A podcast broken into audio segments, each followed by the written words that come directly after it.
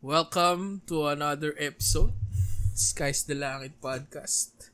So, nagbabalik tayo muli with a new episode and this spe- this special guest pare. Kumbaga literal international tol. Ang tamang Mr. International. oh, Mr. Mr. Worldwide. Mr. Worldwide. Oh, pare. Parang gusto ko siyang gawing segment eh. Kasi gusto kong interviewin lahat ng mga kakilala natin na napunta sa iba't ibang parte ng mundo after the Philippines. So, welcome natin ang ating mate. Hi, mate. Hey, what's up? What's yeah, up? si Ryan De La Paz. So, yun. Hello. Hey, mate. Ito literal na nandun siya sa down under, pare. Sa south side literal, pare. Na, literal na south side ng mundo, pare. Nandun siya sa Australia. Sa tol. sobrang south southern hemisphere na Oo, talaga. pare. Ito na talaga yun. Kumbagang south side na south side na talaga siya. So, yun, pare. Welcome natin si Ryan, tol. Pa- Paano mo natin, guest natin, tol. Thank you, Yan. thank you. Thank you. It's nice to be here. Yeah. So, yun. Bigyan mo na kami onting intro, pare. Kung bakit ka nandito. Ano ba? Ano ba trip Okay, mo? so, bakit ka na- na-invite ako kasi you guys wanted to talk about um, life after migration. Yes, sir. And gusto ko sana mag-disclaimer na, you know, ev- lahat ng mga nagma-migrate, everybody has unique experiences, of course. You know, kasi what worked out for me may not work out for them, and Yeah. what worked for them may not work for me. yeah, So, tama naman. just a simple disclaimer. Kaya, Yeah. you know, all good. Ito kasi si Ryan, pare, nakilala namin siya nung high school. So, we Yes, were all in the same school. Kumbaga, hot sausage party kami dun, pare. OG Jabberwocky Oo, pare. OG nga. Oo. Yung- mga yung mga nakikita natin sa Facebook yung sumasayaw pag Christmas party. Oh, pare tayo, si Ryan yun, literal. Dumadagi bate. yung, Oo. yung mga apologizing waga. Oh, pare, yung mga naka-maskara, tapos naka-gloves. Si Ryan yun, pare. Uy, Ako gago, talaga first yung year. Yun yung sayo namin, pre. Oh, pare. Ta- Tayo si Ryan. Pero kung isipin mo talaga, sobrang cool talaga natin nun. sobrang cool talaga. Di, pare, Oh, pinaka... Pinaka nakilala si Ryan nun yung ginagawa siya ng mga Michael Jackson shit. Yung mga, di ba, yun yung Oo. una-una mo sinayaw, tapos biglang nag, nag-dance club ka, di ba? Tapos biglang Sobrang naghahangi. galing. Oo, Sobrang galing. Oh, pare. Sobrang galing, man. Tol, pagka nagpatugtog Thank you, ako ng thank you. apologize ngayon, baka biglang sumayaw si Ryan. Mag-isolation yan dito. Guys. Too bad podcast to. Too bad. Oh, Kung too ano bad, di ba? Amin na lang yun. vlog to, nako. Biglang mag-iibig ng mask ng Jabberwocky. Yan, mayroon yung nakatago eh. Oh, man. No. Kung meron lang talaga, wala eh. So, Hindi ko kamusta na dyan baon sa sa Australia. Oh, pare, kamusta Kamusta dyan? dyan sa Australia? So, How's COVID life? Okay, so let's just uh, st- state ko na lang yung parang easier, easiest to notice, which is um, because of the pandemic, um, saglit lang talaga kami naapektuhan in as in a way na parang um, 'di ba diyan quarantine, you know, hindi na kayo nakakalabas masyado, tas madaming restrictions. Kami siguro mga one or two months lang namin na-experience yun. And then after two months of quarantine and the lockdown, medyo nag-ease yung mga restrictions, nakakalabas na kami. So for the past um year, more or less a year, um nakakalabas kami, nakaka-party kami, nakaka-inuman kami, no mask. May face shield Um, ba dyan, just- pare? May face shield ba dyan? No, never never na uso yung face shield pare. Yeah, man. Dahil, pare. Yung mask, yung mask literal, kung bibilangin ko yung weeks na na-experience ko yung mask, probably four, five, four, five, five weeks ko lang na-experience yung mask, tapos the rest wala. Wala naman, hindi Ang ka ganda, naman. ang ganda kasi, eh, nagsara talaga yung borders nyo. Yes sir, Which yes is sir. so Nag, good. Which is so good. nag, nag-restrict talaga. Bawal lumabas, bawal pumasok. Kung sino yung nasa state na to, dun lang. Wala na. Pare, yun na. Pero ngayon ba, open na? Hmm? Open up? Kailan nag-open up? up Depend. Um, until now, ano talaga, um, kailangan mo ng special special certification or parang isolation isolation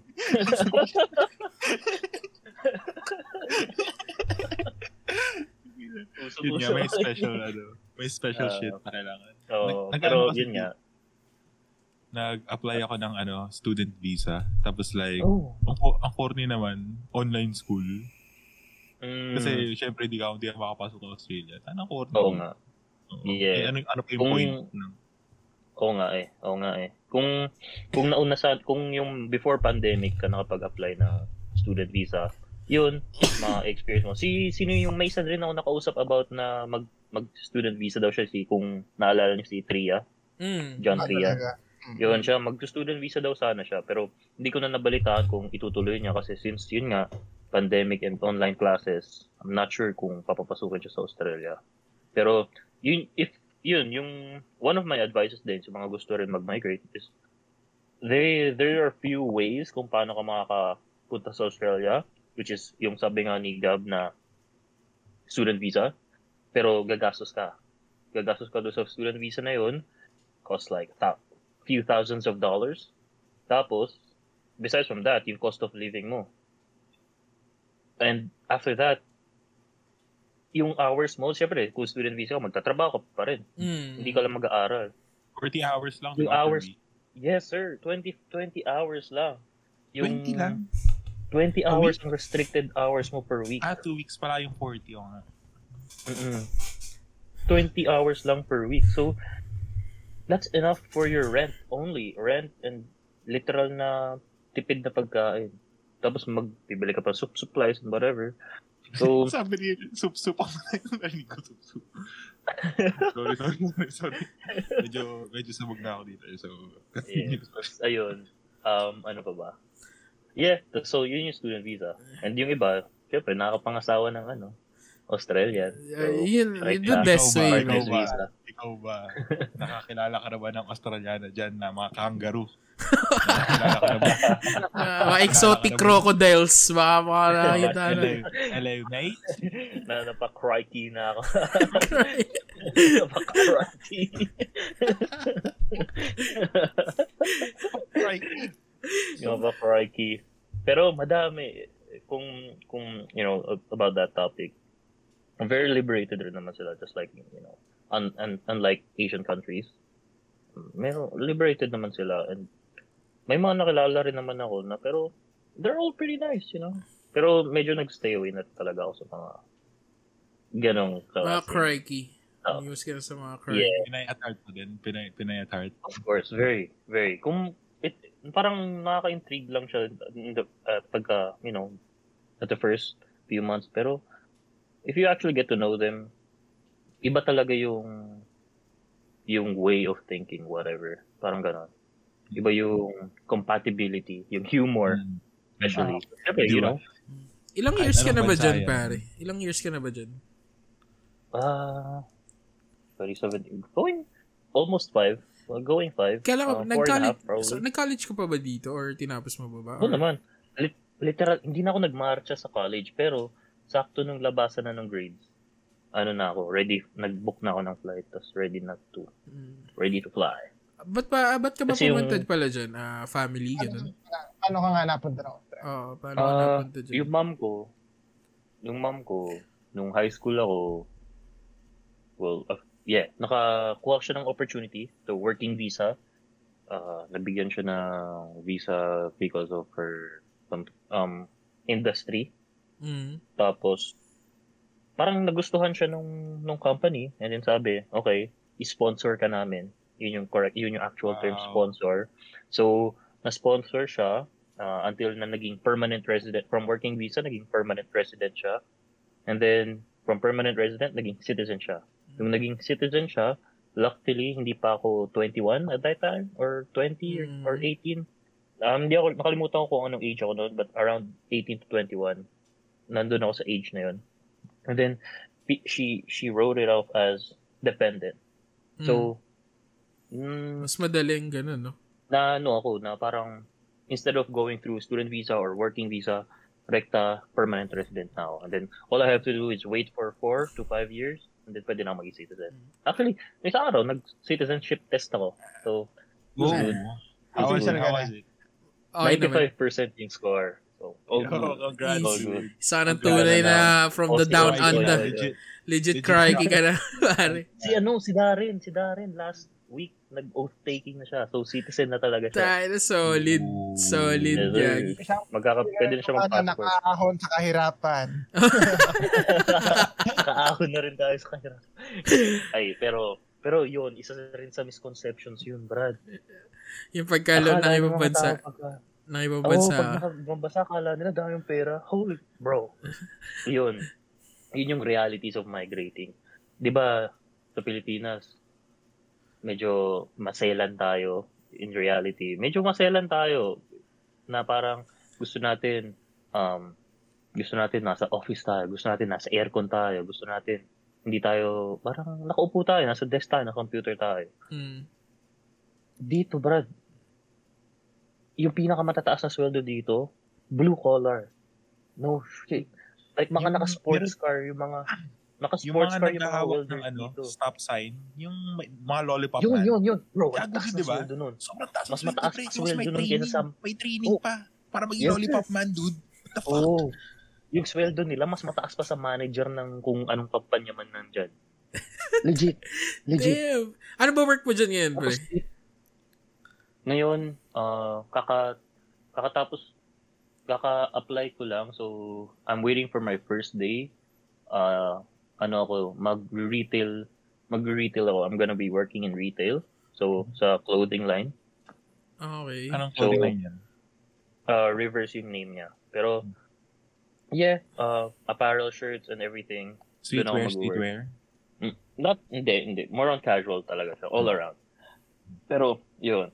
I'm still trying to, so, one of the struggles pag nag-migrate ka is, hindi ka kaagad makakahanap ng career. Yung inaral mo sa Pilipinas, Burado. medyo may invalid. May Okay. invalid siya. Kasi, at the end of the day, titingnan nila, Australia is a first world country. Philippines is a third world country. Yung education mo medyo kailangan pa ng certain certification, may kailangan ka pang puntahan sa office ng uh, education and sabihin mo, ito yung mga pinag-aralan ko, ito yung diploma ko, ito yung transcript ko. Uh, please certify my whatever. Eh, pero even then, bro, I've been applying for four years and four and a half years and I can't get an office job. Literally. Mm. So, yung na-experience ko nung nag-migrate ako was, um, first was, I was unemployed for seven months. And then, I had to, I will, I, I've gone through depression nung seven months na yun. And, syempre, you know, doon sa seven months na yun, mag-sink in sa'yo na, yo, my friends are not here. Um, I have no career. Um, what do I do? I'm Okay. 20, 20 21 at that time. So, like, what's next? Di ba? Parang yun yun eh. What's next? I can't study. I have no job. I can't have a career. And I have no friends. You're literally laying there. Nanonood ka lang ng anime or Netflix. Tapos parang hini hinihintay mo kung ano yung yung parang eureka moment mo kung anong gagawin mo. So, after seven months, parang mayabang mayab aaminin ko medyo mayabang ako na, na parang parang ayoko mag-work sa ayoko mag-work ayoko mag-work gusto ko office job pero kailangan kailangan ko mag-develop as a person para sabihin na yo you you've done nothing yet dahil kaya dapat magsimula ka talaga sa pinakababa and yun yung way of growing ko na parang yeah you've gone over your head parang ganon Mm. Like, who are you to demand such high-paying job if wala ka naman talaga nagagawa? It's true. So, ayun. I grew as a person and nag nag-apply ako sa sa Macas, sa McDonald's. We call it Macas here. Tapos, Mas, ayun, nag ano ako. Doon ko next, lang yung doon. McDo nyo dyan, kadiri yung burgers nyo, may beats, tang inang yan. Yeah, may Bakit may beats, may, I don't get it. Yung pumunta ako dyan, nag-order ako ng burger, may beats. Sana dude, kadiri. Pa? pero tuwan-tuwa sila sa beats. Tuwan-tuwa sila sa beats. Pero, ayun, nag, nag-work ako sa Macas. Nag-overnight shift ako doon. So, basically, yung shift ko doon is 11 p.m. hanggang 6 a.m. So, overnight. So, ayun. all good Uh, naman. I had to. Oo naman, pero syempre, pagod talaga, you know, work, uh, cook, mag, mag, mag, magkukook ka na, pero at the same time, naglilinis ka, nagmamap ka, naglilinis mo yung grill, and everything. Tapos, take out every bin, na, bin or trash na nandun. Tapos, dapat pagdating na umaga, spotless yung buong restaurant. So, ayun, I did that for four years. Four, four and a half. And then, yung half, yung half na yon na um, umalis ako sa pagiging overnight crew, naging maintenance ako. Yung maintenance is parang, um, ikaw yung mag-aayos ng mga equipment, ikaw yung mag, um, papasok ng 3 a.m. para doon sa dining area, ayusin mo, and yung outside area ng restaurant, ayusin mo yun. Yun ngayon, yun, yun yung mga naging jobs ko. And then, I had a venture na parang sabi, di ba sabi ko sa inyo, high-paying job yung blue collar. Mm. So, na-experience ko yun for two weeks, nag-apply ako. And then, nung nag-apply ako doon, yeah, mataas yung sweldo. Kaya, yung sweldo nun is for, um, for a week, marirake in mo after tax, $1,100 dollars. Ah, Anong job After seryoso? tax. Anong For job a yun? Anong job yun? Ano yung job yun? Trade assistant. So, assistant ka ng mga welders, mga operators. So, nag-apply ako sa isang com- metal cutting company. So, ayun. Pero, ang trabaho mo doon, 6 a.m. pasok mo, uuwi ka ng 6 p.m. 12 hours? So, 12 12 hours hours? ka. What the fuck? Monday to Friday. Tapos, papasok ka ng 6 a.m. sa Saturday hanggang 12 p.m. Damn. Yes, sir. Bigat. Yun ang, yun ang trabaho. Mabigat. Tapos, metal cutting yun. Take in mind. So, yung metal na kasing laki ng iPad na to, dalawang kamay mong bubuhatin yun. Oh. Kasi ganun kabigat yung metal. mabigat. Tapos ako, nasa grinding station ako. So, kung, kung alam niyo yung umiikot na ganun, grinding station. So, para sa mga listeners, magaling grind si RDP. Sobra. Ah, he's gonna make you wet the bed. Garo. Pero yun nga. So, yung i-cut yung corners, yun yung grinding. And then, ayun naman, 1,100. Pero hindi ko kinaya. Hindi ko kinaya. Kasi, grabe yung workload and yung pagod. Buwi ka nang nanginginig yung Sobrang forearms mo. physical talaga. Oo, physical talaga. Okay, Nanginginig, oo. nagka-throb. Nagka-throb talaga siya. Tapos, medyo may napansin ako eh, na very, very wrong. Kasi, disclaimer, ah. so, this is based on my experience. And, you know, uh, baka iba yung view ng ibang tao. Pero, nung na-experience ko, yung mga Filipinos, they get overworked. Yung mga puti na nag, nag-work doon, um, mag, mag-start sila ng mga 6, uwi sila na ng 4. Pero kung Pilipino ka, i, parang i, sa psychological pressure ka nila na, May racism, may racism din. Of course, may, raci- may racism. Pero yung, yung nangyari dun na, na-experience ko is not technically racism. It's Filipinos having that slave mentality. if Mm. you know what I mean. Parang parang nasa parang may ano sila, may sense of like wala parang pag hindi ako 6 to 6 nagtrabaho, isipin nila tamad ako. Ah, But in okay. reality, hindi ka naman tamad eh. Parang hindi ka naman tamad eh. Parang you're just being an average worker. Oo. Di ba? There's a difference between lazy, there's a difference between average, and there's difference there's a difference between you know being the hardest worker that you can be. Di ba? Napansin ko din kasi yan na parang yung Filipino sa ibang bansa, parang compared like sa locals, masyadong overachievers. Kasi like, Oo. for example, yung mga taga-ibang bansa, uh, if they work, if they work from, ba, 7 to, ano, a 9 to 5 job, 5 o'clock, stop everything, bukas Yes, sir. Oo. Yung mga ah, Pilipino tatapusin pa yan. Oo. Na parang kahit hindi sila paid, tatapusin nila yan.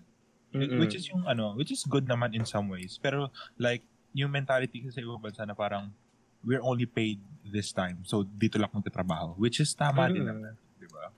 Mm. Mm, tama pero like well like with they don't really they don't well they appreciate it in a way na parang wow good on you but they don't really measure or promote you because of that or parang Nagagamit lang ng lang efforts. talaga. Parang ganun. oh parang Kaya. parang it doesn't justify or it doesn't it's not as equal sa effort and time na ginawa mo tapos parang ite-thank you kanila tapos parang in your head akala mo wow ang sipag-sipag ko pero in reality they don't really they don't really care kasi wala naman sa kultura nila yun eh 'di ba so like I said yung doon sa napagtrabahoan ko na blue collar job, which is being a trade assistant, na sa psyche nila yung mga Filipino na 6 to 6.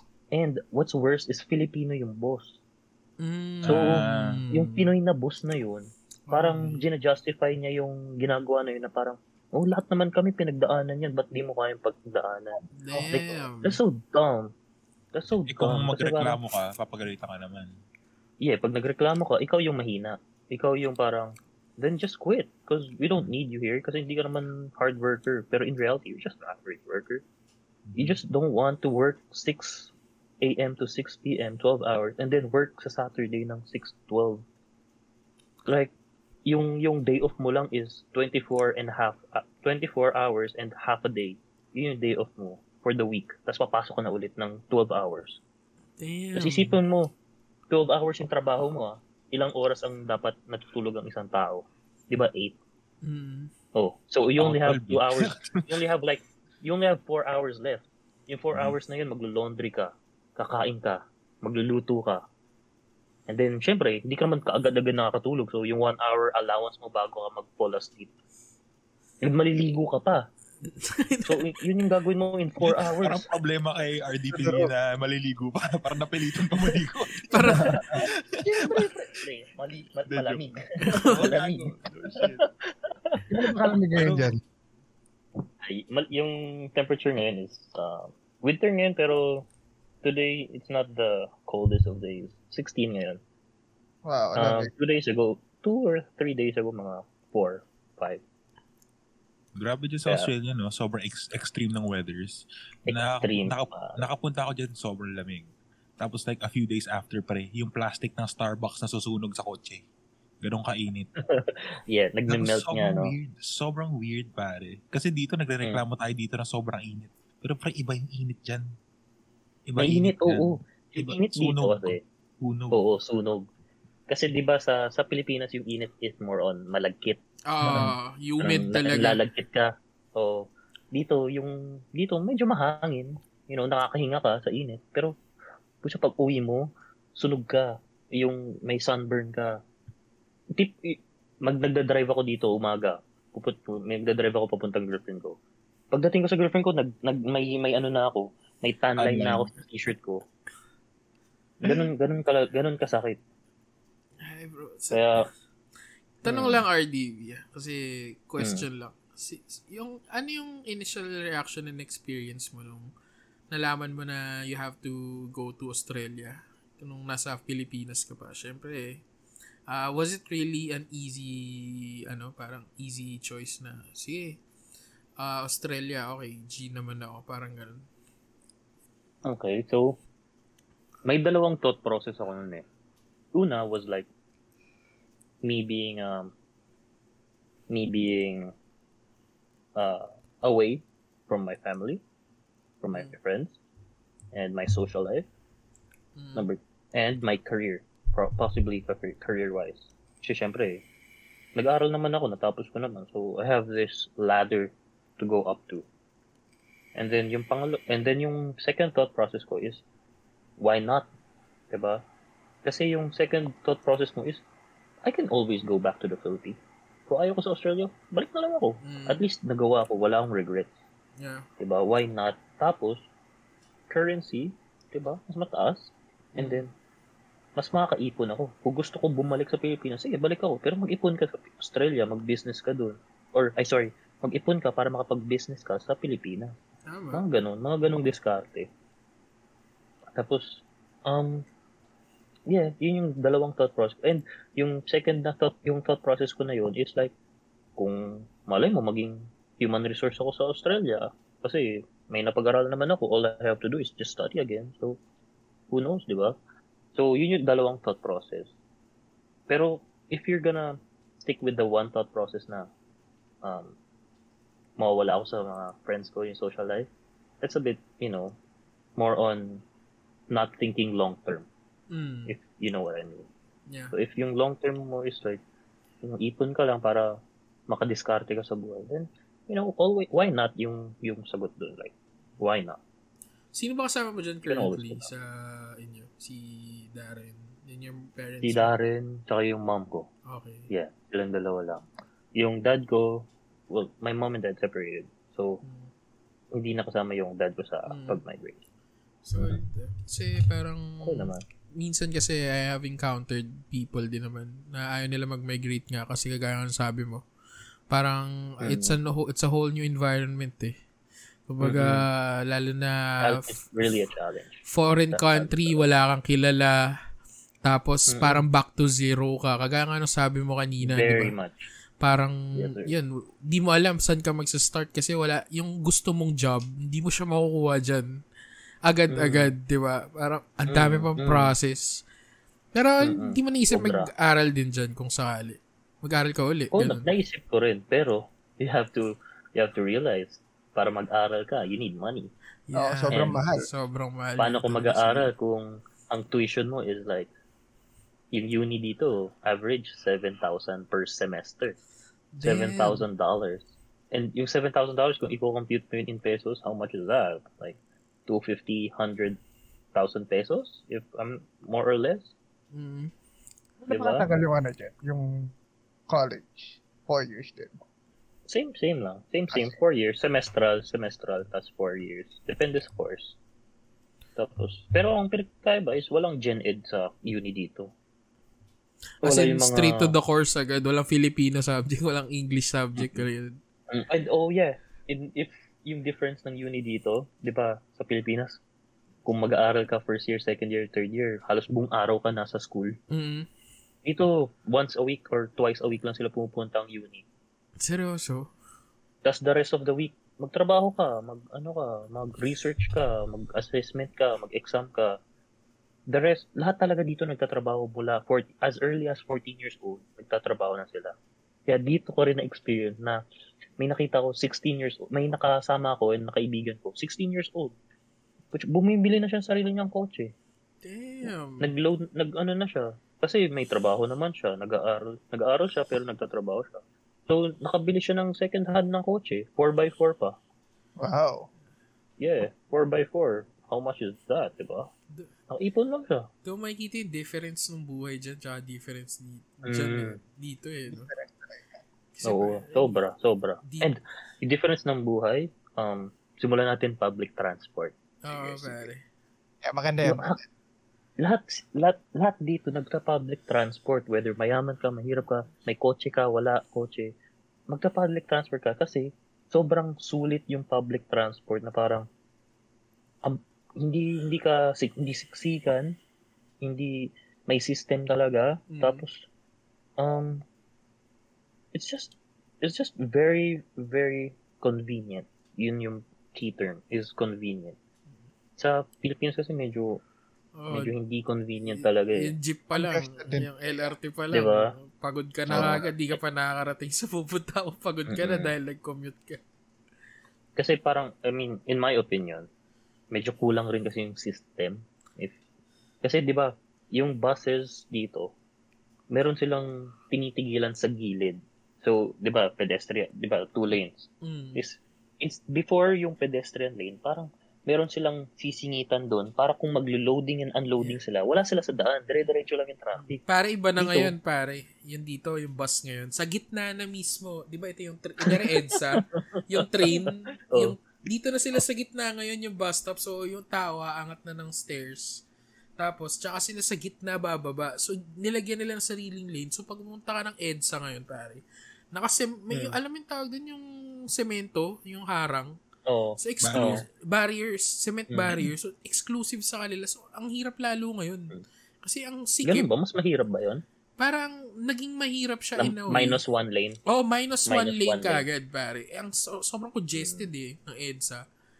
Mm. Tsaka kung isipin mo rin, dapat dapat ano eh, may may designated stops na sila. Hindi sila yung may nagpapara. Mm. Oo. Mm. Yun yung kulang sa Pilipinas, dude.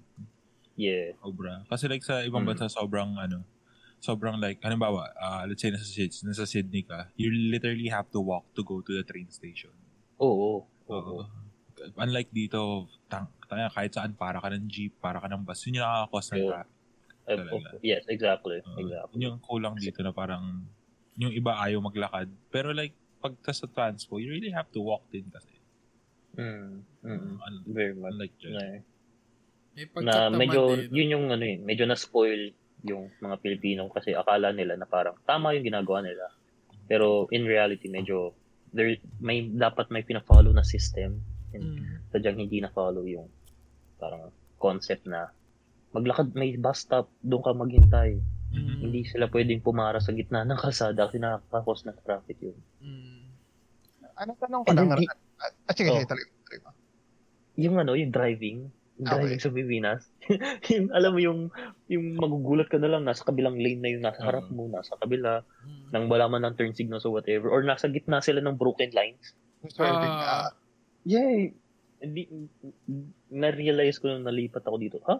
Ganun pala, ito pala yung tamang pag-drive. Dapat wala ka sa broken lines. like, just sa Walang Pilipinas, pare. singit-singit dyan, di ba? Dito tayo lahat isingitan ko eh. lahat nasa gitna ng broken line, tapos may motor sa kabila, bawat gilid mo. Like, Sabi nga, magaling ka magmaneo sa Manila. Sobrang galing mo magmaneo sa buong mundo. I would like I would like to think that way, pero parang in reality, kung papadrivein mo yung Medyo mga. Pilipino, medyo hindi sila makakapasa, hindi sila makakuha ng driver's license kasi not because hindi sila marunong mag-drive, but because very hard-headed and very um well, yun, overconfident sila mag-drive. Ah, okay. Ano, ask ko lang, Parang Ray. Ano, dyan sa place mo, kamusta yung, marami bang Pinoy? Madami, madami. naman, Kamusta, madami kamusta yung ano, Pinoy culture ba? Halo-halo. Hindi Halo-halo. siya, oo, makaka-interact, maano mo talaga, matutunan mo yung iba't ibang kultura ng iba't ibang parts ng me, ng ng Pilipinas. Kasi ma-realize mo na iba yung way of thinking and way of um of interacting ng mga for example, Cebuanos.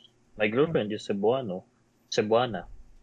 So parang in a way, ma-realize mo na okay, this is what well, this is what they think is like how yung parang etiquette Mm. And para sa atin, medyo as as Manileños, medyo I've I've observed na medyo insensitive tayo sa mga ibang parts ng Philippines Mm. na Pilip ng parang medyo parang akala natin we're just the higher whatever parang gano'n parang medyo mayabang tayo in reality wala sa isip talaga natin na parang mayabang tayo akala lang natin that's how we humor our- ourselves Mm. pero in reality, medyo not everyone appreciates that kind of humor. Lalo na sa mga Cebuano, dude, na parang sa mga Cebuano kasi, madami talaga naiyabangan sa mga malinin. Manilin. Mm. Kasi Mm. like, ano, Cebuano ako. And like, Mm. my friends in Cebu think that, you know, mga taga Manila, they think they're all that talaga. Alam mo Yeah, yun? exactly. Exactly. Diba? Which is Mm. not true. Kasi like, tangin na dude, pag sa Cebu, mas maayos pa ang mga tao dun. Like, people in Cebu are so friendly compared to Oo. like, people here Oo in naman. Manila talaga. Di ba? Mm-mm. Di- Like, yung mga Tagalogs dito, mga Tagalog dito sa sa sa sa area ko, dun dun mo makikita yung mga pagiging pretentious nila. Medyo mas Diba? pretentious sila. Tas Diba? sa sa mga yung mga Cebuanos or any anywhere else na part ng Philippines, parang very welcoming. Hello, dito ka, kain tayo. Mm. Kahit di, first time ka nila makita or Mm. first literal first minute ka nila makita. Tara, ito, Mm. ito.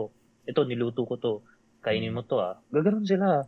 Pero yung mga Tagalogs or Manileños na naka may well, not all of course, not all.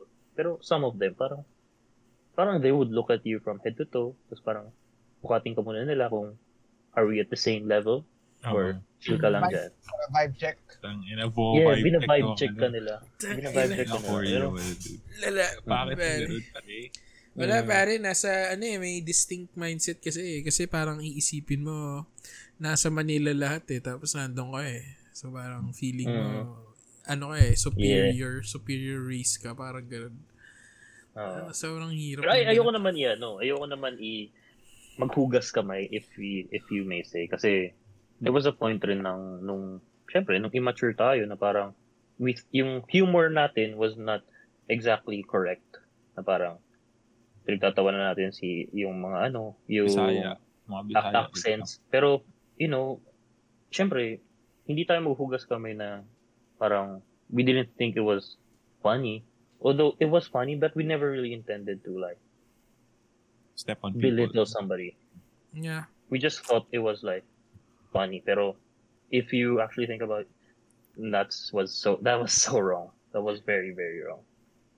And you know, so Yeah. my girl, my girlfriend ka ngayon, di ba, sa Buana. How did you meet Mm. her? Like, can you tell us a story on how you met your the love of your life in Australia? How's the love life there? How how did you like meet? What's the Australian success story ng love life ni RDB dito? Ano naman, ah, okay. Kwento mo naman. So, like I said na may mga makikilala kang iba't ibang culture. So, nakakilala rin naman ako ng ibang ibang um, ethnic group. Pero they weren't really as much parang hindi sila nagko-connect. 'Di ba? Mhm. Parang there's like you can always, you know, parang may humor, yung general humor, yung mga kwentuhan, pero merong merong merong kayong hinahanap na parang chemistry na parang iba pa rin pagka Pilipina. Mm. Parang ganon. So, anong nangyari, I was single. I was single for the whole 2017 hanggang 2020. And then, nung nakilala ko siya was through a friend na dinala niya kami to a place called Pot Black, which is a, a billiards place. Parang, so it's parang, she, uh, my, my friend introduced my girlfriend to me. Ah, well, my, well, she wasn't my girlfriend then, but inintroduce niya yun. Tapos, um, ayun, um, we never, inadmit rin sa akin ng girlfriend ko na hindi niya type nung una niya ako nakita. Mayabang pa Doon daw kasi ako. guest natin to kaninang past episode natin. Yung past episode kasi namin about friend zone, bro. Oo, oh, hindi niya ako type. Hindi niya talaga ako type.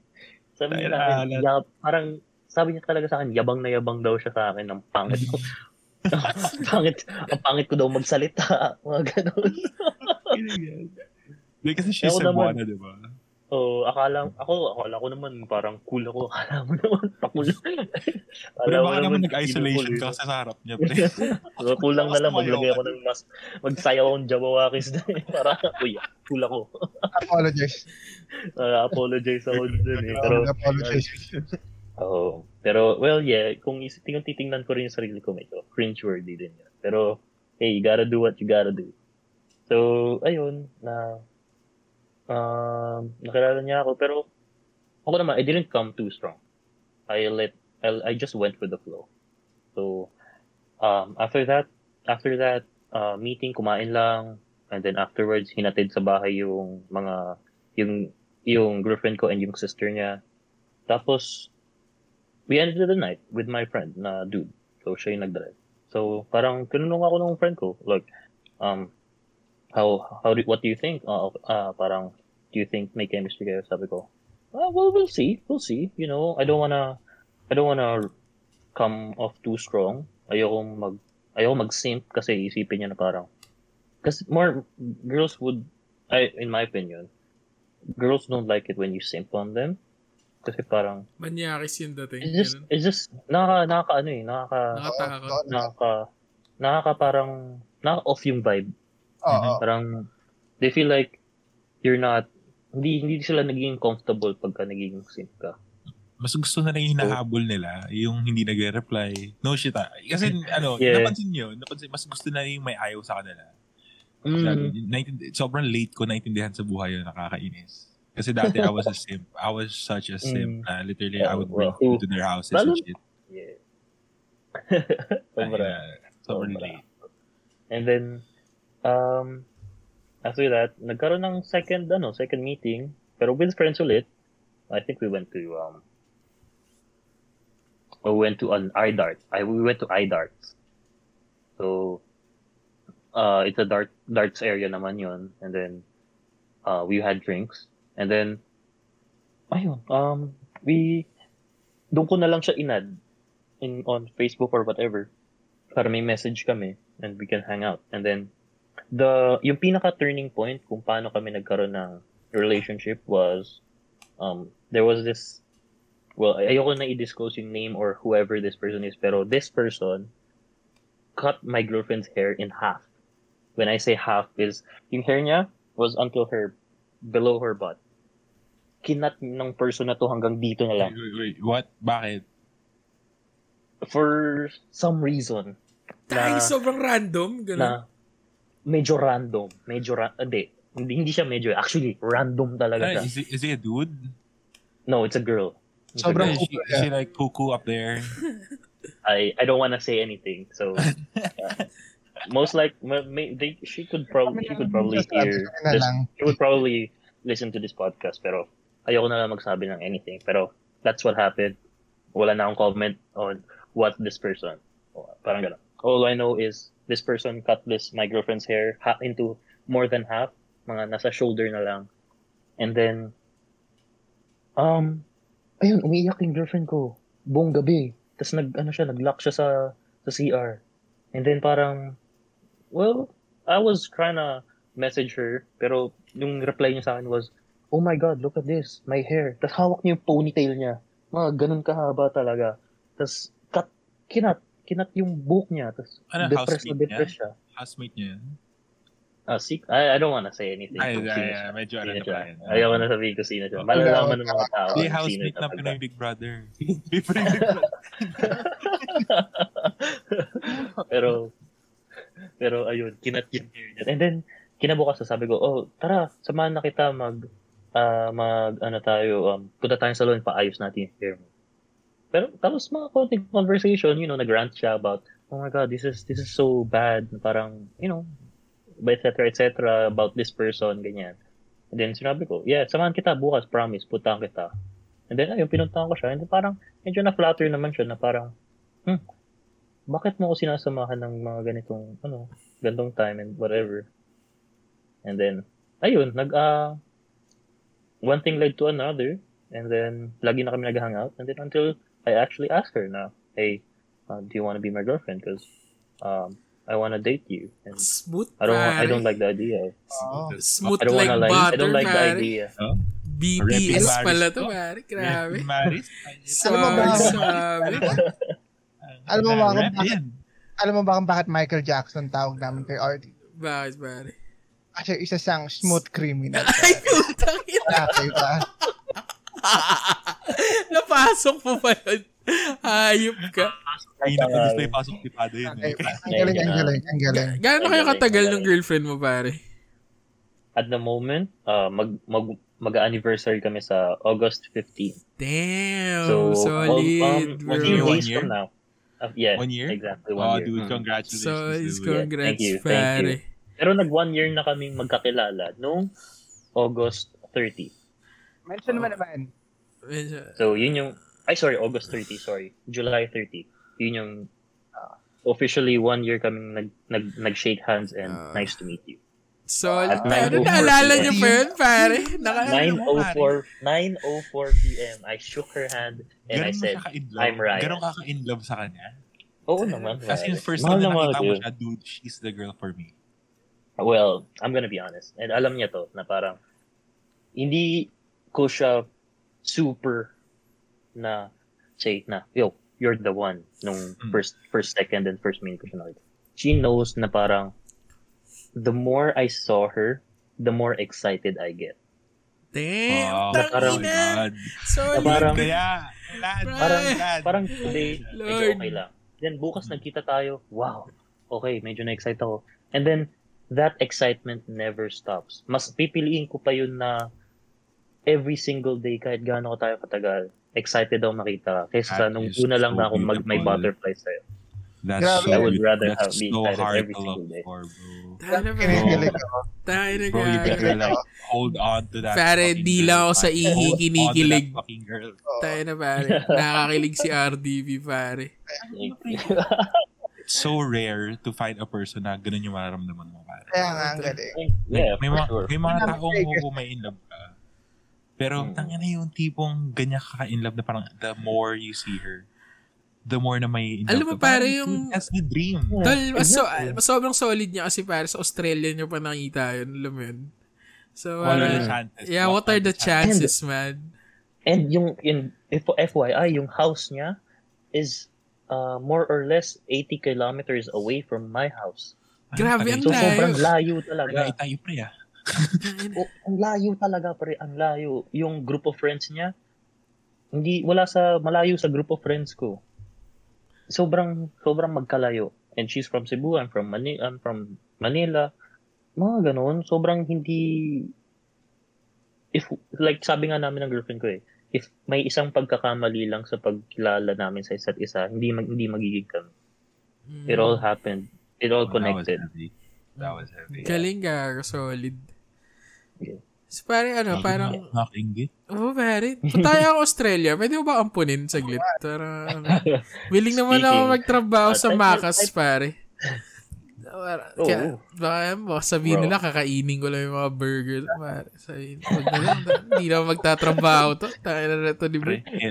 Healthy burger dyan, pre, may beets. Pero ba't yung May beats? beats. Mamumula-mula yung pupu mo pagkatapos. May beats.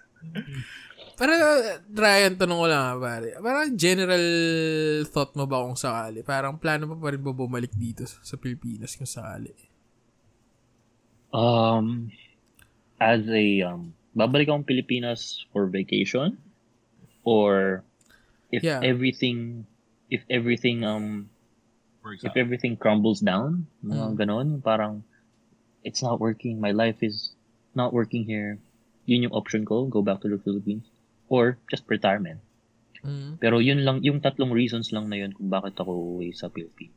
Kasi, yeah, it's, it, I know it's hard sa ibang bansa, pero, you just, Mas kahit worth naman sa it, no? Pilipinas, mahirap eh. Yeah, Oo, kahit naman sa Pilipinas, mahirapan ka eh.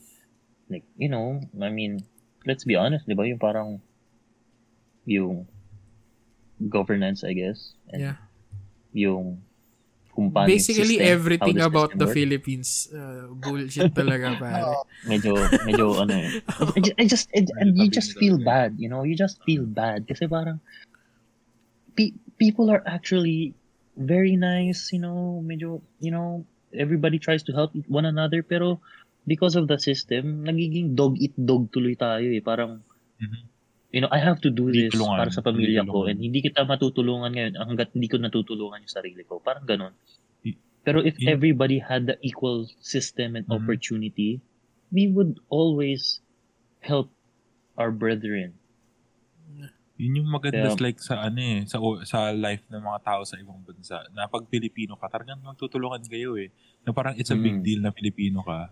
Tapos Yeah. nakamit ka ng isa pang Pilipino. Parang magtutulungan kayo eh. Mm. Unlike here, Okay. mag, maglala mo lang kayo na, no, this job is mine. Get the fuck out of here. Yun yung Yeah. mentality dito. Like the Mm. big fish, the big fish eats the lit- the small the smaller fishes talaga. Unlike nga, Exactly. yun nga dyan. Pwede naman, kasi like, yun nga, yung problema talaga dito, buhay dito sa Pilipinas, na parang, Mm. Kaya na, we can all have a piece of this pie. You don't have to eat the whole pie, dude. Na Mm. parang, eh, fuck, so, sorry, na umiinit ulo ko kasi tangin na, tangin na, ah, mahal ko yung Pilipinas. I'm so like, ano, parang, fuck, Isa I love the pi- Philippines. uh, ano For tawag? sure, Ano, for ano? sure. Oh, pero tangin na, yung, yung sobrang toxic ng Mm. Pilipinas, Mm-mm. TBH, sobrang, Mm. kaya talaga kino-consider kong lumipat ng ibang bansa. mm, just to Mhm. like learn Australia. Kasi napansin ko sa Australia dude na parang for example ah ah, sa Australia ah 'di ba parang 4 o'clock sarado na yung mga mall and shit. Mhm. Tapos like Yes, yes, yung, yes, yes. yes. oh, tapos like yung mga bata diyan, parang ang laking bagay ng mental health sa Australia. Kasi like yung mga bata Mhm. bawal ma-stress. 'Di ba bawal Mhm, sila mhm. mag-time sa bahay. Mhm. Tapos like basta the government takes care of their people. Unlike Mm. Fun here, fact, yung mga yung mga bata, most of their, yung mga grade 1 to 3 nila, puro laro-laro lang nila yun eh. Late time lang nila yun. solid. So, anyway. Dito, pare, nag-aaral ako CB ka nun, pare. Eh, kasi, ganun. Ah, nagdi-drills na tayo ng Oo, ano, no? yung, alam niyo yung, yung paper na may butas. Tapos lagi ka lang lagi ng number doon. Tapos nagme-memorize ka na nung ano, nung mga tawag dito, Oo. yung mga capital ng Mariki, ah, ng na- National Capital Region, capital. ano pare, nagme-memorize ka na pare. Pagtanda mo naman, pero bobo ka rin. more on ano, more on fun, fun kind of learning sila during those times, which is nakakaingit. Nakakaingit talaga. And ang dami nila extracurricular na parang yung high school, unlike, yun, syempre, yung sa Maris, you know, may mga electronics tayo, may electronics subjects tayo and whatever. Ah, Pero, college na pa.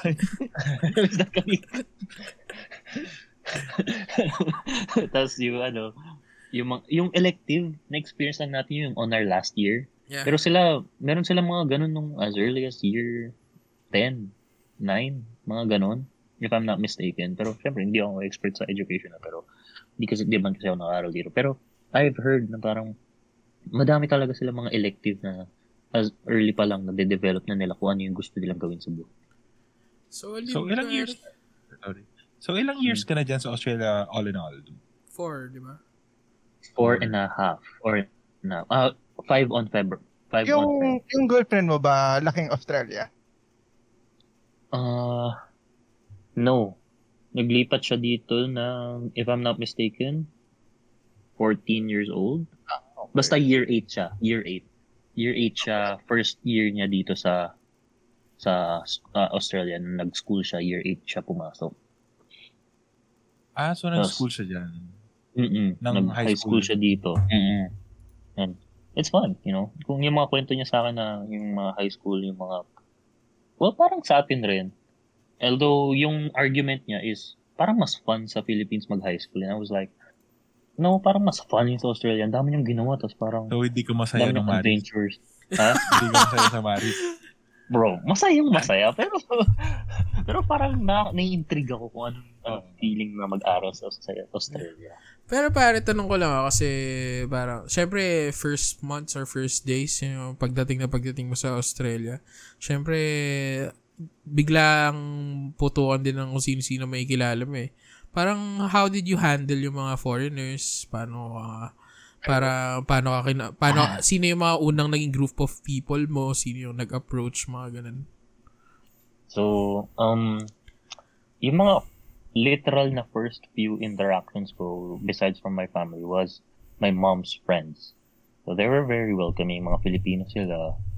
Uh, Filipino community naman sila. And they were really nice, you know, different backgrounds. And ano, yun. Pero, you know, at the end of the day, they're my mom's friends. They're not my friends. Mm. They're my mom's friends. So, if uh, we're going to talk about my friends, siguro yung mga naging pinakakaibigan ko talaga is yung mga naka-work ko sa Maka. Mm. Mga ano sila, mga uni students din sila, mga, like I said, yung once a or, or twice a week lang sila nag-uni and the rest nag-work sila.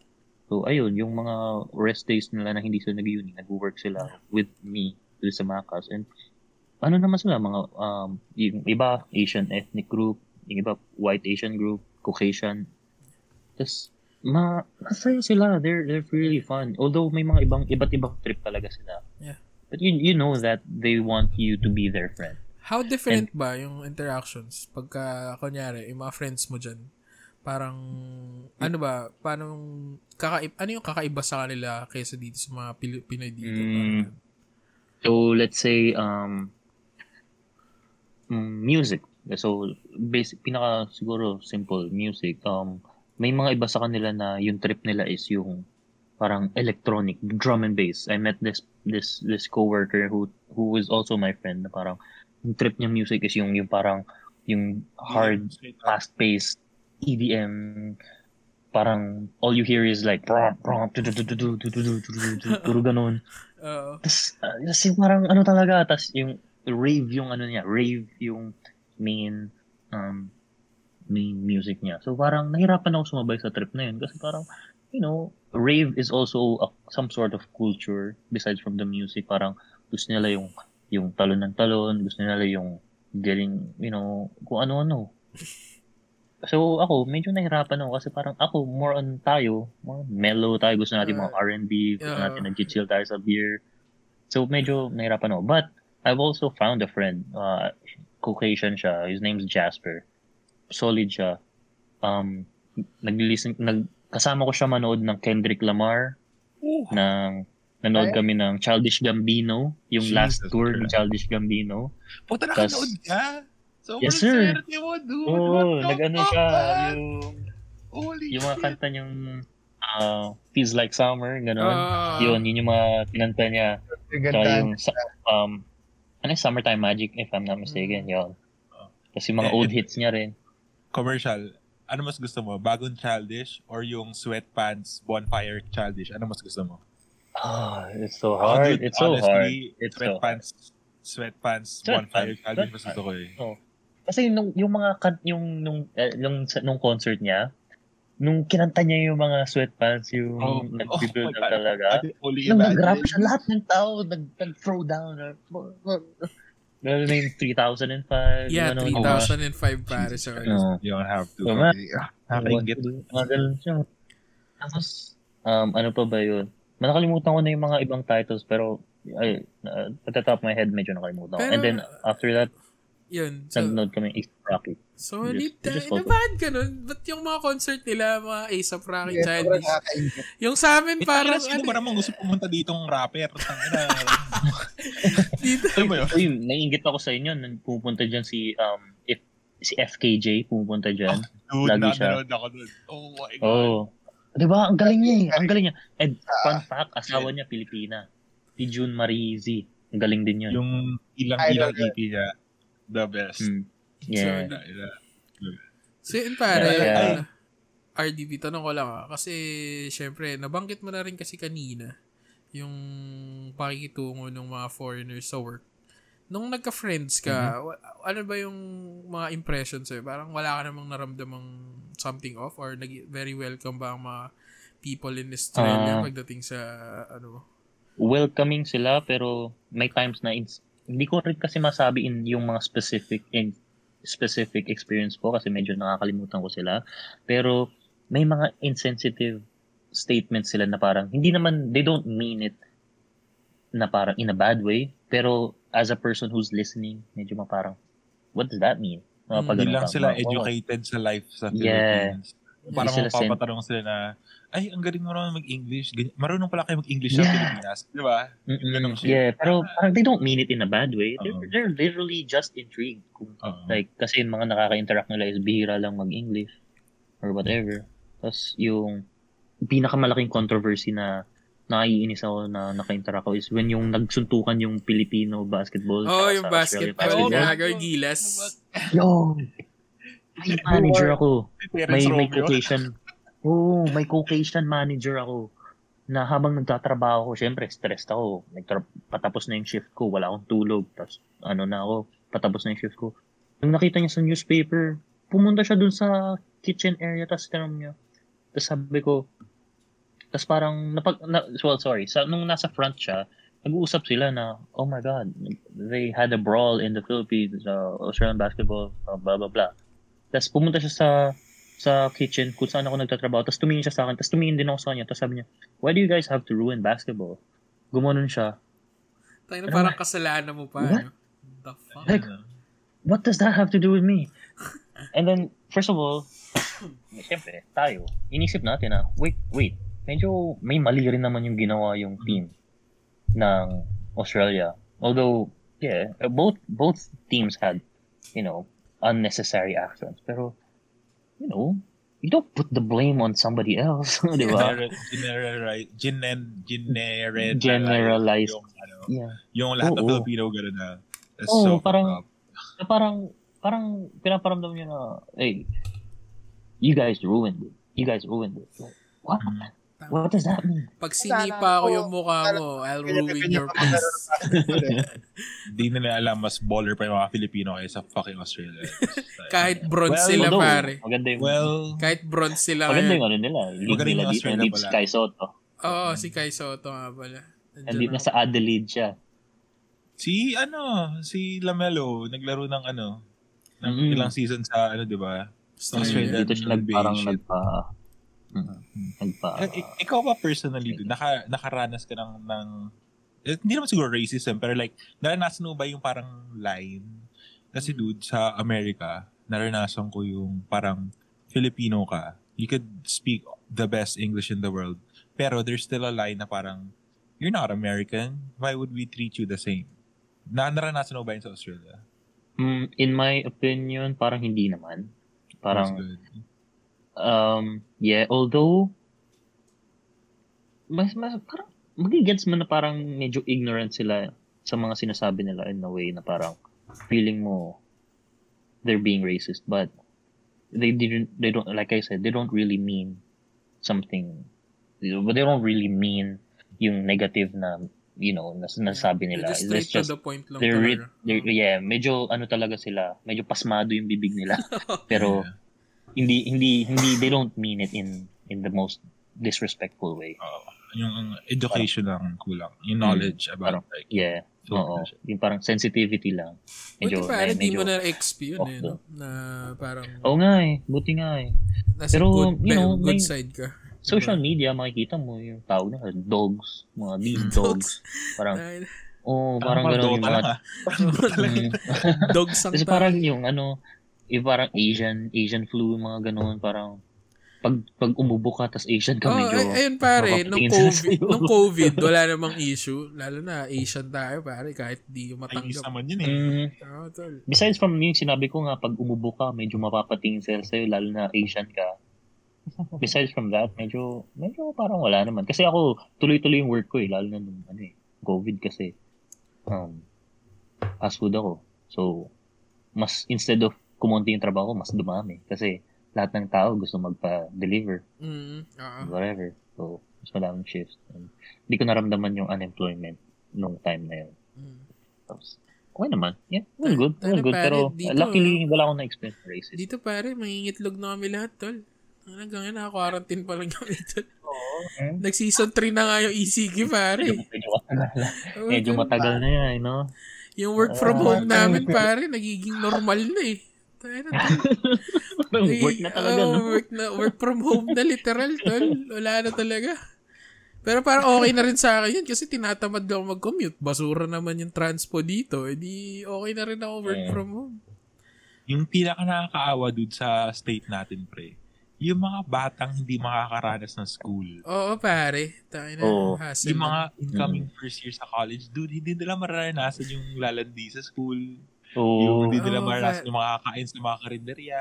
Or baka Oo. pag-trash talkan sa Dota sa com shop. Yun talaga, dude, hindi nila maranasan yun. Eh. Kahit graduation, pare, di nila ma-exp yun yung organic or organic graduation. Yung five-hour break, di nila ma-experience. Tapos masaya sila. yung five na- hour na wala kang magagawa. yung break, yung start first class mo, 8, 8, 8 o'clock, tapos yung next class mo, mga 2 or 3. Hindi nila maranasan mo yun, na. dude. Kain na. Tapos yung isa, isa, isa pa yung mga ano, like, ano, yung mga bata, yung mga 5-year-old, di makapunta ng kindergarten, wala silang experience sa ibang tao. At ibang bata. na, yung, oh, ibang bata. Mm-mm. Di ba Kailangan- nakakaawa din?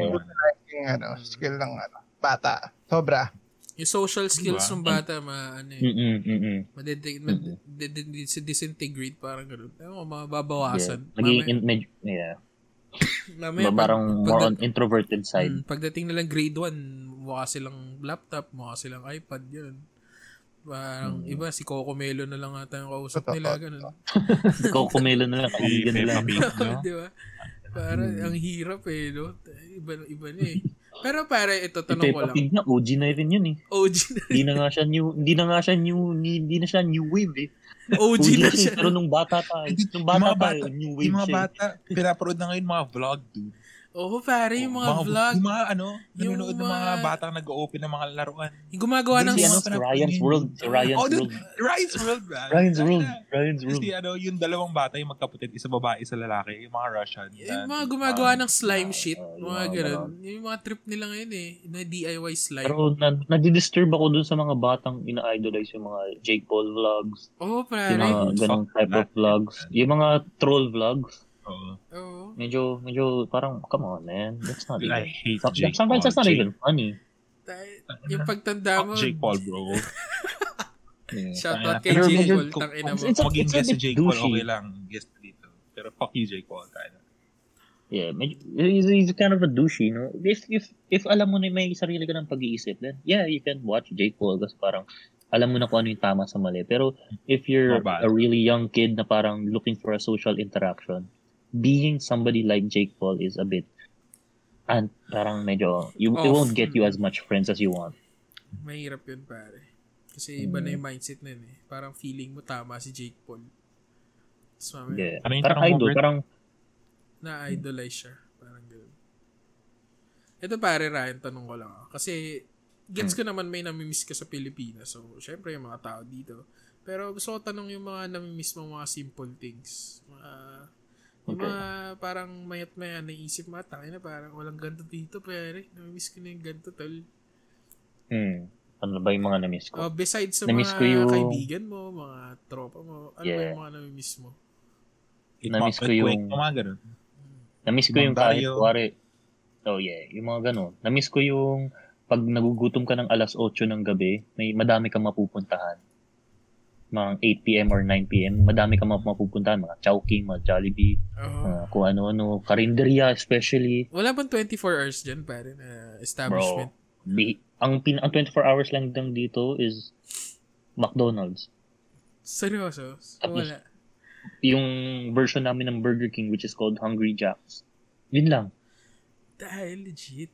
Tayo na, Yun lang. pare. Tapos isipin mo ha, yeah, okay lang siguro first first week mo, yeah, okay, pag nagutom ka na madaling araw, McDonald's ka, masaya ka. Pero isipin mo, isang taon ka na dito, pero yung bukas lang pag gabi, McDonald's lang talaga. Sabi mo, barag na barag ka sa inuman, no? Tapos McDo lang choice mo. So, Yeah, So- yun nga yun, eh, McDo lang yung choice mo, Brad. McDo lang talaga. Todo mo mga kebab. Tapos may beats pa yung burger. So parang takin na. May beats pa yung burger. takin na ano to. Parang ganun. Tayo na, pare. Bigyan mo na ng burger. May beats pa. sa beats. Di, parang di ko sa alam paano naging bagay yun. Tayo na, pare. Nag-weird talaga. Saka na- pero ano gago, napansin ko like yung quality ng food sa Australia. Sobrang layo dito sa Pilipinas. Like, for example, bibili ka lang ng ano, yung gulay at saka mga restaurants, their shit is Mm. like top-notch talaga. Kahit yung hindi mga high-end restaurant. Pero like, Hmm. uh, how do you call it? Mga, mga pub man lang dyan. Bum, Mm. Like, mag-order ka lang ng, let's say, fucking, like, steak and eggs. Mm. Dude, like, dyan, para sa atin, sobrang bomb diggity na. Parang Oo. yung, di ba? Kasi like yung dito, yung Mm. quality ng food talaga, sobrang different. Yeah, yeah. Parang Yes. yung binigay na steak sa'yo dito, yung ipot nung nakaraan, tapos yung tin, tinris One, lang. one time, nag, yung last uwi ko sa Pilipinas, nag, nag-try ako ng steak. Tapos parang na-depress ako kasi yung steak parang ang laki lang ng gantong palm ko. Tapos ano na daw, yun yun yun ah, mga 500. mga Mga ganun. two, two, 300, 300 pesos, 200 pesos na steak kasi kasi laki lang ng palm mo. Like, what? Kaya sa, medyo, tar- sa Target naman dyan, makakabili ka ng Wagyu, dude. Kasi like, you have Australian Wagyu, di ba? And Mm. like, your shit is Mm. like, kahit, ano, like yung shit na mura sa inyo, dito parang worth 2,000 na. Oh, Mm. Brad, ito, a funny thing about that, dito ko lang, well, well, siguro ako lang kasi medyo, hindi naman ako, hindi naman ako medyo, hindi naman ako mayaman nung nasa Pilipinas ako, pero dito ka na-experience na parang everybody can afford to buy juice from the supermarket na malalaki, yung jugs, Uh-huh. juice jugs, Oo. and then milk jugs na malalaki. Dito, doon sa Pilipinas, nung nasa Pilipinas ako, nung pag gusto ko ng juice, magtitimpla akong pang. Malungkot ka pa sa zesto, no? Parang tayo, bitin pa yung zesto, Masaya pare. na ako noon. Tapos, tapos pag gusto ko ng gatas, nido. Nido. Ganun ka lang ng nido. Tapos, oh, may gatas ka na. Artificial shit eh, no? Parang tayo na. Ang, may meme ngayon yung mga Australians na parang kung paano magtimpla ng Milo yung mga Australian. Totoo bang addict, ng, Ano ba? addict sa Milo yung mga tao dyan? Hindi ko pa medyo, hindi ako familiar sa meme na yun. Parang, pero madami yung hot choco dito, pero hindi ko pa med, hindi ako, hindi ako medyo familiar, hindi ako familiar sa meme na yun. Pero siguro sa ibang states, yun yung, Sa TikTok Trip kasi nila. like, ano, pag magtitimpla ka ng Milo, di ba, dalawang kutsara. Mm. Yun, timpla mo. Pag sa Australian, pre, yung buong lalagyanan daw. Ganun ba? Masarap Pero siya. Masarap siya. Yeah. Doon pa lang kita mo na yung, like yung difference ng Philippines sa Australia. No? Na parang, Mm. yung parang, yung sa kanila, yung mga juice juice na ganyan.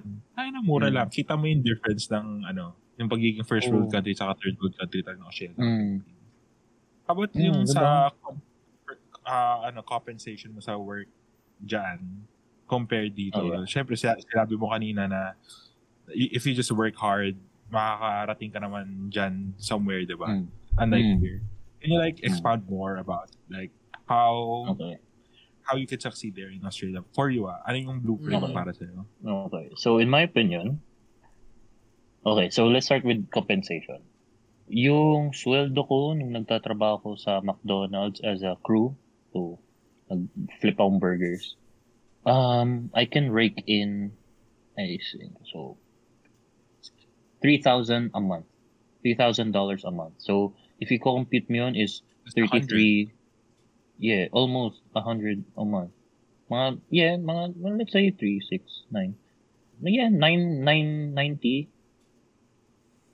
90, yeah, 90, 90k pesos However, per month. cost of living though, cost of living, um, mataas rin. You know, if i-compute mo yung isang meal, average meal na nasa labas ka is like, let's say, 10 to 15. 10 to 15 dollars. Times 33 mo yun. So, nasa 300, di ba? 300 ang isang meal mo pag lumabas ka. And yun yung mga parang average meal. Wala pa yun yung mga extra rice mo. eh. Kung nagugutom ka o gusto mo ng juice, mo ng coke. it's yung juice talaga. It's ano? Pre, na-amaze talaga ako. Tang lang ako dati. Kasi yung fast food, dude, yung ikaw kukuha ng drinks sa ano. Gago, dude, yun, yun yung nakaka-fuck up eh. Yung bibili ka ng, siyempre sa McDo man, for example, sa McDo or sa Hungry Jack, bibili ka ng Coke or Pepsi. Ikaw maglalagay ng drinks, dude. Ikaw yung kukuha dun Oh, sa fountain. Dito kasi diba Oh, bibigyan ka oh. lang. Diyan, di ba, Oo, only? oo.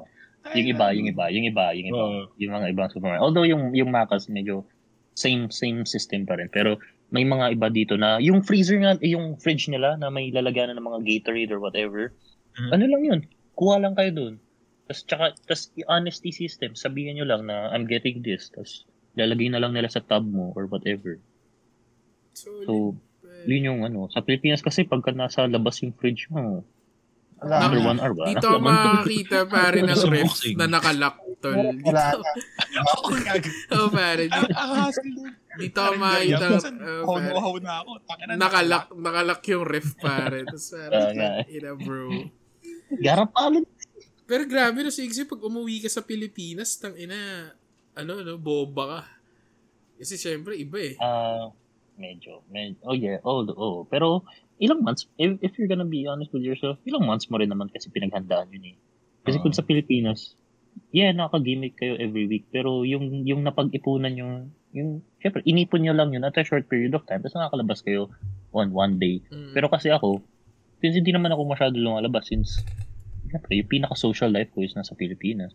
Nakaipon ako, and then pag nakaka-uwi ako, doon ko ginagastos yung gusto ko sana gastusin Mm. time na gusto kong lumabas ng week na yon para sabihin ko, okay, susulitin ko kasi ngayon, once a year lang ako mag, uh, ano eh, magliliwaliw eh. So, inipon ko talaga yan. So, at the end of the day, medyo, medyo, is not, it looks good when sa ibang tao pag tinitingnan from the outside, pero in reality, matagal mo naman talaga inipon yun eh. Mm. Tapos hindi ka lumabas. So, meron ka talaga magagastos at magagastos. Pero yun pare, yung 3K a month mo in McDo, parang in an Australian setup, parang is it still parang kunyari, ga, sobrang layo niya ba kung gusto mag-own ng real estate sa Australia, gusto magkaroon ng sariling bahay, sariling buhay Oh. na gusto mo, sobrang malayo ba yung Mm. ganong klaseng salary to achieve far. that? No, it's not far. Uh, actually. Kung full-time ka sa, pare, di ba, crew ka na. Mm. All you have to do is be a manager sa McDonald's. So, at pay increase ng konti, pero the fact na full-time ka na doon, kaya mo nang may work-life balance ka na. Pwede ka nang bumili ng bahay if may spouse ka. Dalawa kayo. So, dalawa kayong manager na McDo. Nakabili kayo ng bahay na three Ay, bedrooms grabe pare. na may lot may lote. So, Taray na. kung akyat-akyat ka pa ng corporate ladder, you know, medyo makakaluwag ka at makakaluwag ka. Paano pa kaya yung mga nag ah, ano dito, yung mga welders nila, yung mga wel- like I said, yung mga welders dito na nakamalaking bahay na may sports car. Damn. Tapos nag Diba? ano yeah, yung mga welders, yung mga um, mining, bro, mining. Yun yun yun talaga. Naka Malaki, malaki daw sa yung mga ano, mga nagde-drive ng forklift. Yung, mm kailangan Yun, mo pa nga daw mag-aral nun eh. Lakas, lakas Yeah. ng sweldo nun. Mm, malakas, mala, ma- mataas sweldo noon. Yung, madali lang, madali lang talaga. I mean, not madali yung work, pero madali lang yung process kung maka, isipin ah, mo. maka, yung process kung isipin mo if if you're into that. Pero kung hindi mo talaga, wala yun sa system mo, mahirapan at mahirapan. Kasi may mga ibang tao na more on, uh, gusto nila nasa harap sila ng computer, and may mga ibang tao na gusto nila yung hard labor kasi that's how they feel, you know, empowered. You know, parang yun yung confidence silang ng trabaho. And if ganun kang tao, bro, hindi, mahirap, hindi ka talaga maghihirap sa Pilipinas, eh, sa Australia. Kasi sobrang taas ng sweldo mo. It's not really kasi na ano eh, na gusto ng tao na magtrabaho sa harap ng ano sa harap ng computer. It's just that Hmm. binebelittle nila yung blue collar jobs pag nandito sa Pilipinas. Oh, kasi- compare mo naman like Eh, totoo Hotdog. naman, maliit yung sahod talaga ng mga blue-collared people dito, pare. Tsaka Diba? parang, para lang Mm. makakuha ka ng sahod na kala mo ang laki. Parang Mm. hindi rin naman siya kalakihan kung iisipin mo. Kasi pare, for example, ako, nag-work ako dito, des, ano siya, computer, uh, uh, office job siya. Pero I doubt na, na kaya ko bumili ng bahay in the next few years. Kasi kung gano'n lang Mm. yung sahod ko, tas nandito ako sa Pilipinas. 'Di ba? Parang, Mm. alam mo yun, Yeah. hirap pare. Yeah, yung mga managers ko sa McDo, ano sila, nakabili sila ng bahay, may bago yung coach, bago yung coach nila. Just, ayun, full-time hours lang, full-time hours sila sa McDonald's manager. Maganda yung work-life balance nila, nakakalabas sila, nakapag, uh, bili sila ng bahay, yung anak nila nag-school. So, I'm like, damn, Mm. dito sa doon sa Pilipinas, kahit manager ka, mahihirapan kang gawin yung mga bagay. na. True, man. Sobrang true, pare. Grabe yun. Diba? The fact na may bago kang bahay, may bagong kotse na papaaro mo yung anak mo, tapos kaya mo pang lumabas on the weekends. Damn, man. Mga high-end managers na yun eh. Mm, Kasi talagang, sa Australia, parang average, average cost, average living yun. It's called a decent life. yun yung decent life dyan. Tangina. Di ba? Ah, ah, pwede ka bang pakasalan na lang tapos Oo, green ah. card? Pwede ba yun? Pakasalan mo na lang Yeah, ako. that's what I said. Partner's visa. Oo, pare. Pakasalan na lang Legal ang mga Australian shows. Oo, oh, pare. Pakasalan na lang kita. Legal Tapos divorce na lang tayo ng mga sabihin 3 years siguro. Para di masyado halata. Tapos meron na Australian Kailangan may visa. pictures, may may pictures tayo worth one year na magkasama tayo, magjowa tayo. Ay, pare. Wala, wala problema. Gusto mo tapusin natin ng isang buwan yun. May technique dyan. Magpadala ka ng pera kay Bert tapos yun yung proof nyo na in a relationship kayo. Di ba pwede yun? Para papakita mo yung bank statement na tinutulungan mo siya. Tapos parang proof yun para maging ano. Dependent. Oh, dependent siya. Ganun. Ano, Ryan, ko, malakas, malakas bang dating ng ASAT or Yun! Mga, Ah, Exotic ba, pre? ng Exotic. tayo oo. Australia? In a way, oo. In a way, oo. Kasi, Well, well, Parang- well. ganito lang ah. Ganito lang yun ah. Balik ta rin natin yung isip natin when we see Caucasian people na nasa Philippines. Pag nakakita tayong Caucasian na person na nasa Philippines, para makapa, uy, panibago. Uh, it's not usual. Parang, this is this is new. So parang may intrigue ka, interesting siya. Parang ganun rin. Pagka Asian ka na nasa isang Caucasian country, parang exotic ka, medyo naka-curious sila kung ano, what what can you bring to the table if you know what I mean. I have a funny story. Like, ano, sa Blacktown, pumunta kami. Uminom kami ng kuya ko. Kang ina dude, sa Pilipinas, walang lumalapit sa akin sa bar. Kang Hmm. ina dude sa Blacktown, pre. Pumunta ako dun, pre. Siguro, ano, Hmm. there was like seven, literally seven chicks who like literally came to me and like, oh, where are you from? You look good. Yeah, straight no? up. Ginagano ako, pre. Like, tayo na dude, ayoko na umuwi ng Pilipinas. parang kailangan ko na lumipat na Australia. Tol. Yeah. Kailangan ko na. Shit, Bert, bro. Mag-tourist visa ka tapos hanap ka na ng shorty. mga shorty dyan, bro. Mga A above, A above na Australia. tingin kasi ng mga shorty dito sa Pilipinas, south side ako eh. Putang ina nila lahat eh. Pero, putang ina, pero, putang ina, pare. Tatawa ako pag nandiyan ako sa Australia. Hanap tayo ng eh above dyan at tangina, bahala kayo. Grabe, dude. Grabe Oh. talaga. One of the best So, times in my life. Tayo na. Mm, saya. Pero yun nga lang, medyo medyo medyo critical sila sa height. If- medyo Ay, ano kasi mga babae kasi nasa mga 5 5 8 5 9 yung mga height ng mga Tangina, babae. mas matangkad pa sa akin yung mga babae dyan. Fuck. Ay, dude, yung Yeah, isang yeah. lumapit sa akin, 6'4". Eh, 6'1 lang ako. Eh, 6'1 lang ako. 6, ah, di, 6, yung lang ko, para sa kanila, ay, I'm 6'1". Tapos doon, dude, like, literally, kinakausap ko siya, naka-heel siya, naka, nakatingin pa akong ganun. Parang ako Di siyang ba? nanay. Di ba? Ganun, pero she hot as Ano, fuck, though. ano, nakatingin siya sa taas. She a black beauty. Shit. Hmm. Ayaw siya po, Parang pwede ka na maging backpack. Ay, naging Para backpack kang gago. backpack. Ako, yung sa likod. niya. Ako yung helicopter niya. Ikaw ikot niya. Pero pare, ano, Yeah. RD, parang comfortable ka naman yun. Parang ah, masaya ka naman in the first place. Kasi pare, no, narinig namin yung stories mo, tol. Parang gusto ko na mag-impake, tol. Uh, so, Yeah, sabi mo, lumangoy pa Australia, mature tol. niya. Mag-mature ni RDP. Mm. Yung parang yung life experience sa Australia iba talaga. I mean, to be honest, mag-grow ka talaga kasi parang na may may nakita akong quote somewhere sa Twitter or sa Facebook na parang life hack yung aalis ka ng comfort zone mo in your 20s. Like, get away from where you live. Kasi doon mo malalam, mahanap yung sarili mo and doon mo ma, ma-force yung sarili mo mag-grow as a person. Like, look look differently sa world, you know, mag-iiba yung perspective mo. Kasi, you know, I was alone, you know, it was so hard na parang wala ka ng kaibigan, wala kang career, anong gagawin mo? Anong plano mo sa buhay mo? Hihiga ka na lang ba dyan? Ah, ganun. Tapos, hindi ka ba makikipagkaibigan? Hindi ka lalabas dyan? Or makikipag-interact sa iba't ibang tao? You know, kasi, di ba tayo parang medyo nahihiya tayo na mag... Kuwari, nasa labas ka, mag-isa ka. Tapos may nakita kang person na parang maganda yung shoes niya. Siyempre ikaw, isipin, ah, ako, yung experience ko dati, parang, parang sa head ko lang, oh, ganda yung shoes niya.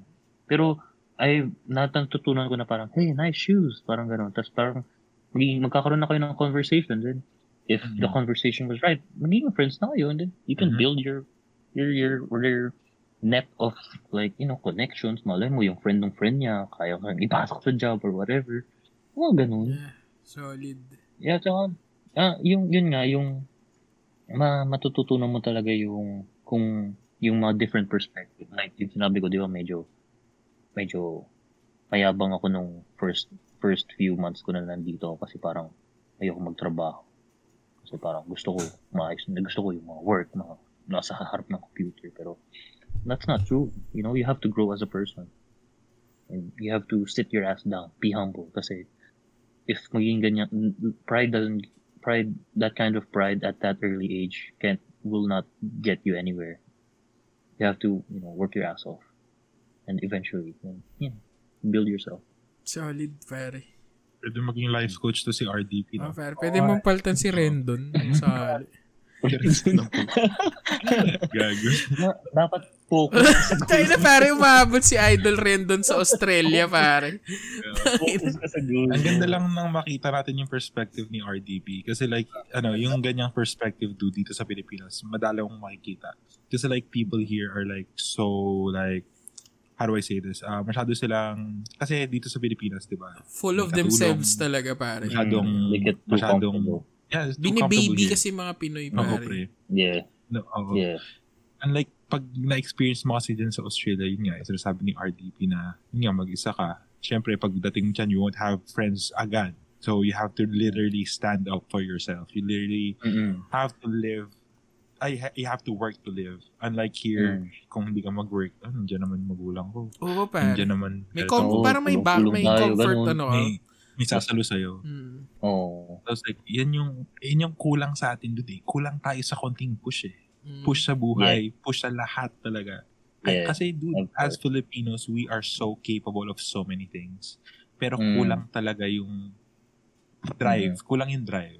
And with Yeah. RDP, I mean, this is speaking for, you know, yeah. This is speaking for yung mga middle class people. Although, Yeah, yeah, yeah. May mga Oh, yeah, ibang, for sure, for ibang sure. tao sa for sure na. Pero, yeah. And I get what you mean na parang, yeah, and, yun, ay, iba, iba talaga, iba talaga. Kasi, you know, uh, pag iba na yung environment mo, akala ko, sarili ko, kilala ko na yung sarili, akala ko, nung una, kilala ko na yung sarili ko eh. Parang, akala ko may self-realization na ako nung, nung nag-graduate akong college, pero, sobrang hindi pala talaga Hmm. iba yung feeling ng umalis ka sa comfort zone mo tapos mag-start over ka. And then, you know, if I, if I had, if I went back in time and magmimili ako if I'm gonna do it again or not, I would 100% do it again kasi it would teach you a lot in life. That's beautiful. man. That's Oh, beautiful. very solid. Ganda kasi nung mindset na, alam mo yun, uh, ako honestly, today, I'm very comfortable of, na ito lang yung meron ako ngayon. Kasi may ano eh, merong, meron kang, ano, plan B. Safety net. Oo, may safety net ka. Kasi yun yung generally na feed sa'yo eh, na you have to stick with your family. Tapos you have to trust your process of learning stuff kagaya ng you have to graduate college, you look for this kind of job, then eventually you'll get promoted, tapos parang feeling mo, yun na yung course ng buhay mo. Tapos parang, alam mo yung, parang gets mo, lahat naman ng tao may potential. Pero dahil komportable ka nga, kagaya ano sabi mo, parang na ano siya, na nag, nag- nagsistick ka lang dun sa feeling mo, ayaw mo mahirapan, tapos gusto mo, Mhm. chill ka Mhm. lang, ganun. Dahil, Tsaka yung nahihiya-hiya ka pa, ganun. Oo, pare. Parang iba din kasi, Mm. parang yun yung discover mong ibang mindset. Parang, kagaya niyan. Kung feeling ko, in-interview natin si RDP nung mga college days niya or high school ba. Feeling ko hindi pa niya ganyan sasabihin dyan. Parang ano pa to, Yeah. oh, parang a whole, na ba, Medyo conceited na parang Oo. feeling mo entitled na, ano, oh, ganun na parang, pare. oh, I can do this, I can do that. No, Yeah, oo. hell no. Ganda nung, iba eh, talaga. ganda nung effect ng pressure sa kanya eh, no? Alam mo yun, parang at least somehow you'll get to, Yeah. y- talaga literal lang, kinilala mo yung sarili mo. Mhm. pa? Although, I- I'm saying na hindi ko pa kilala talaga sarili ko up to this point. I'm still in the process of learning, pero I'm getting there. I'm trying Yeah. to get there, and one it takes one step at a time. You know, uh, until now, I'm still looking Yeah. for a job. You know, and the the grind never stops. Just like ika nga, So, grind never ganda- stops. Ang ganda kay RDP na sobrang like grounded niya sa reality. mm, Na parang like yung ibang tao here in the Philippines, like sobrang na-stuck sa daydream phase na parang, hindi, one day, aabot din ako dyan. Pero ano ginagawa mo? Si RDP, Yeah. nandun siya sa point na ginagawa niya. He's doing like, he's doing, he's do, he's in the process. He- He's, like kasi yung iba dito parang, one day, magiging successful ako. Siya, he's doing something about it and that's so commendable, bro. oh, I really Thank you, commend thank you. you, Like, thank na you, sobrang thank may you. effort mo talaga sa buhay, dude. High five. Thank you. It's a learning process. It's a learning process. Pero, you know, ako rin naman may mga tamad times din ako. Pero, I'm not, I'm not the most hardworking person. To, um, you know, pero, we, we will try to get there. We will try, Yes, even a Yes, small sir. step, you know. Small steps lang. Whatever makes you move. Parang ganon. Ikaw nga. ano, lipat na Australia, pare. Kahit gawin na lang ako alipin doon saglit lang. Uh, matutula ako sa buhay. Sobrang... Doon ka sa lugar ni RTP para yung podcast natin same time pa din. Yeah. Oh, Para pare. Parehas lang naman eh. Live Diba? live from Pearl. Austra- uh, live from Pearl Australia.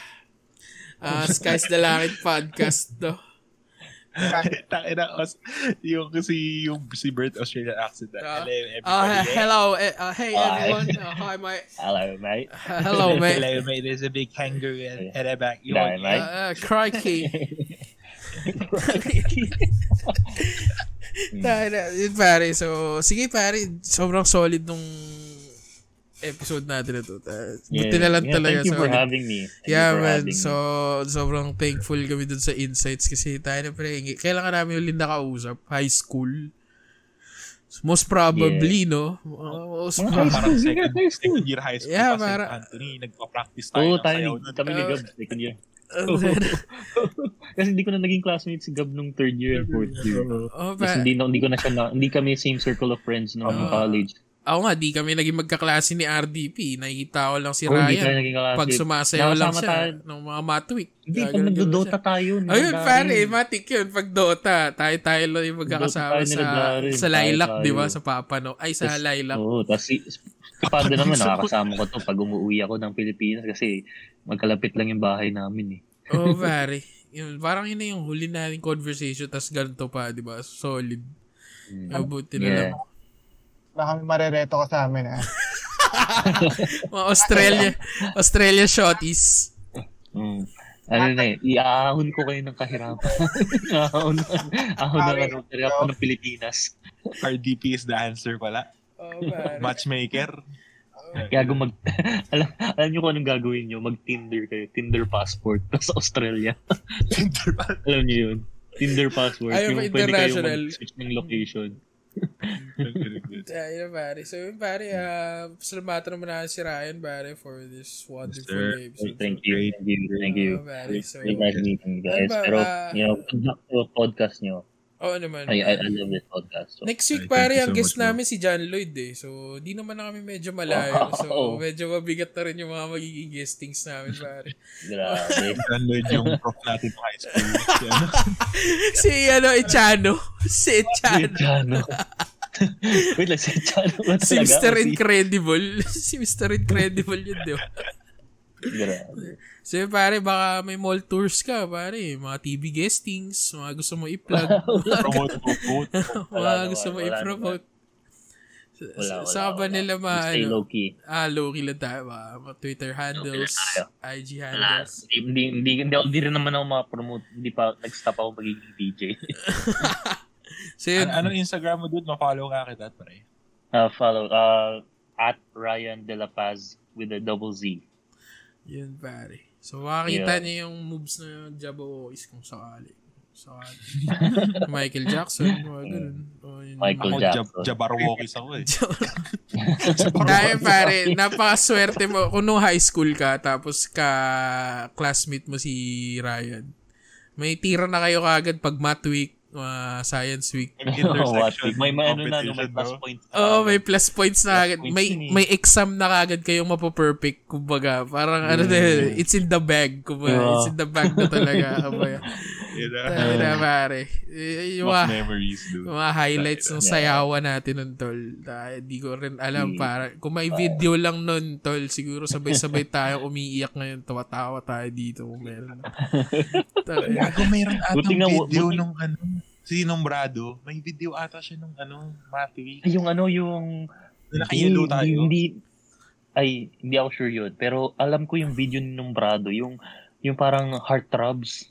Yung nag-ano sila, nag-bombastic si Chords. Oo, gago. Yung Mr. Bombastic. Nagwagano si yung Chords. ano ng Chris Brown, sila Rafi, saka sila ano. Oo, oo, oo, yun, yun, yun, yun, yun, yun, yun, yun yung video nila nung Brown. Yung flip top. Oo, oo, oo, maganda rin yun.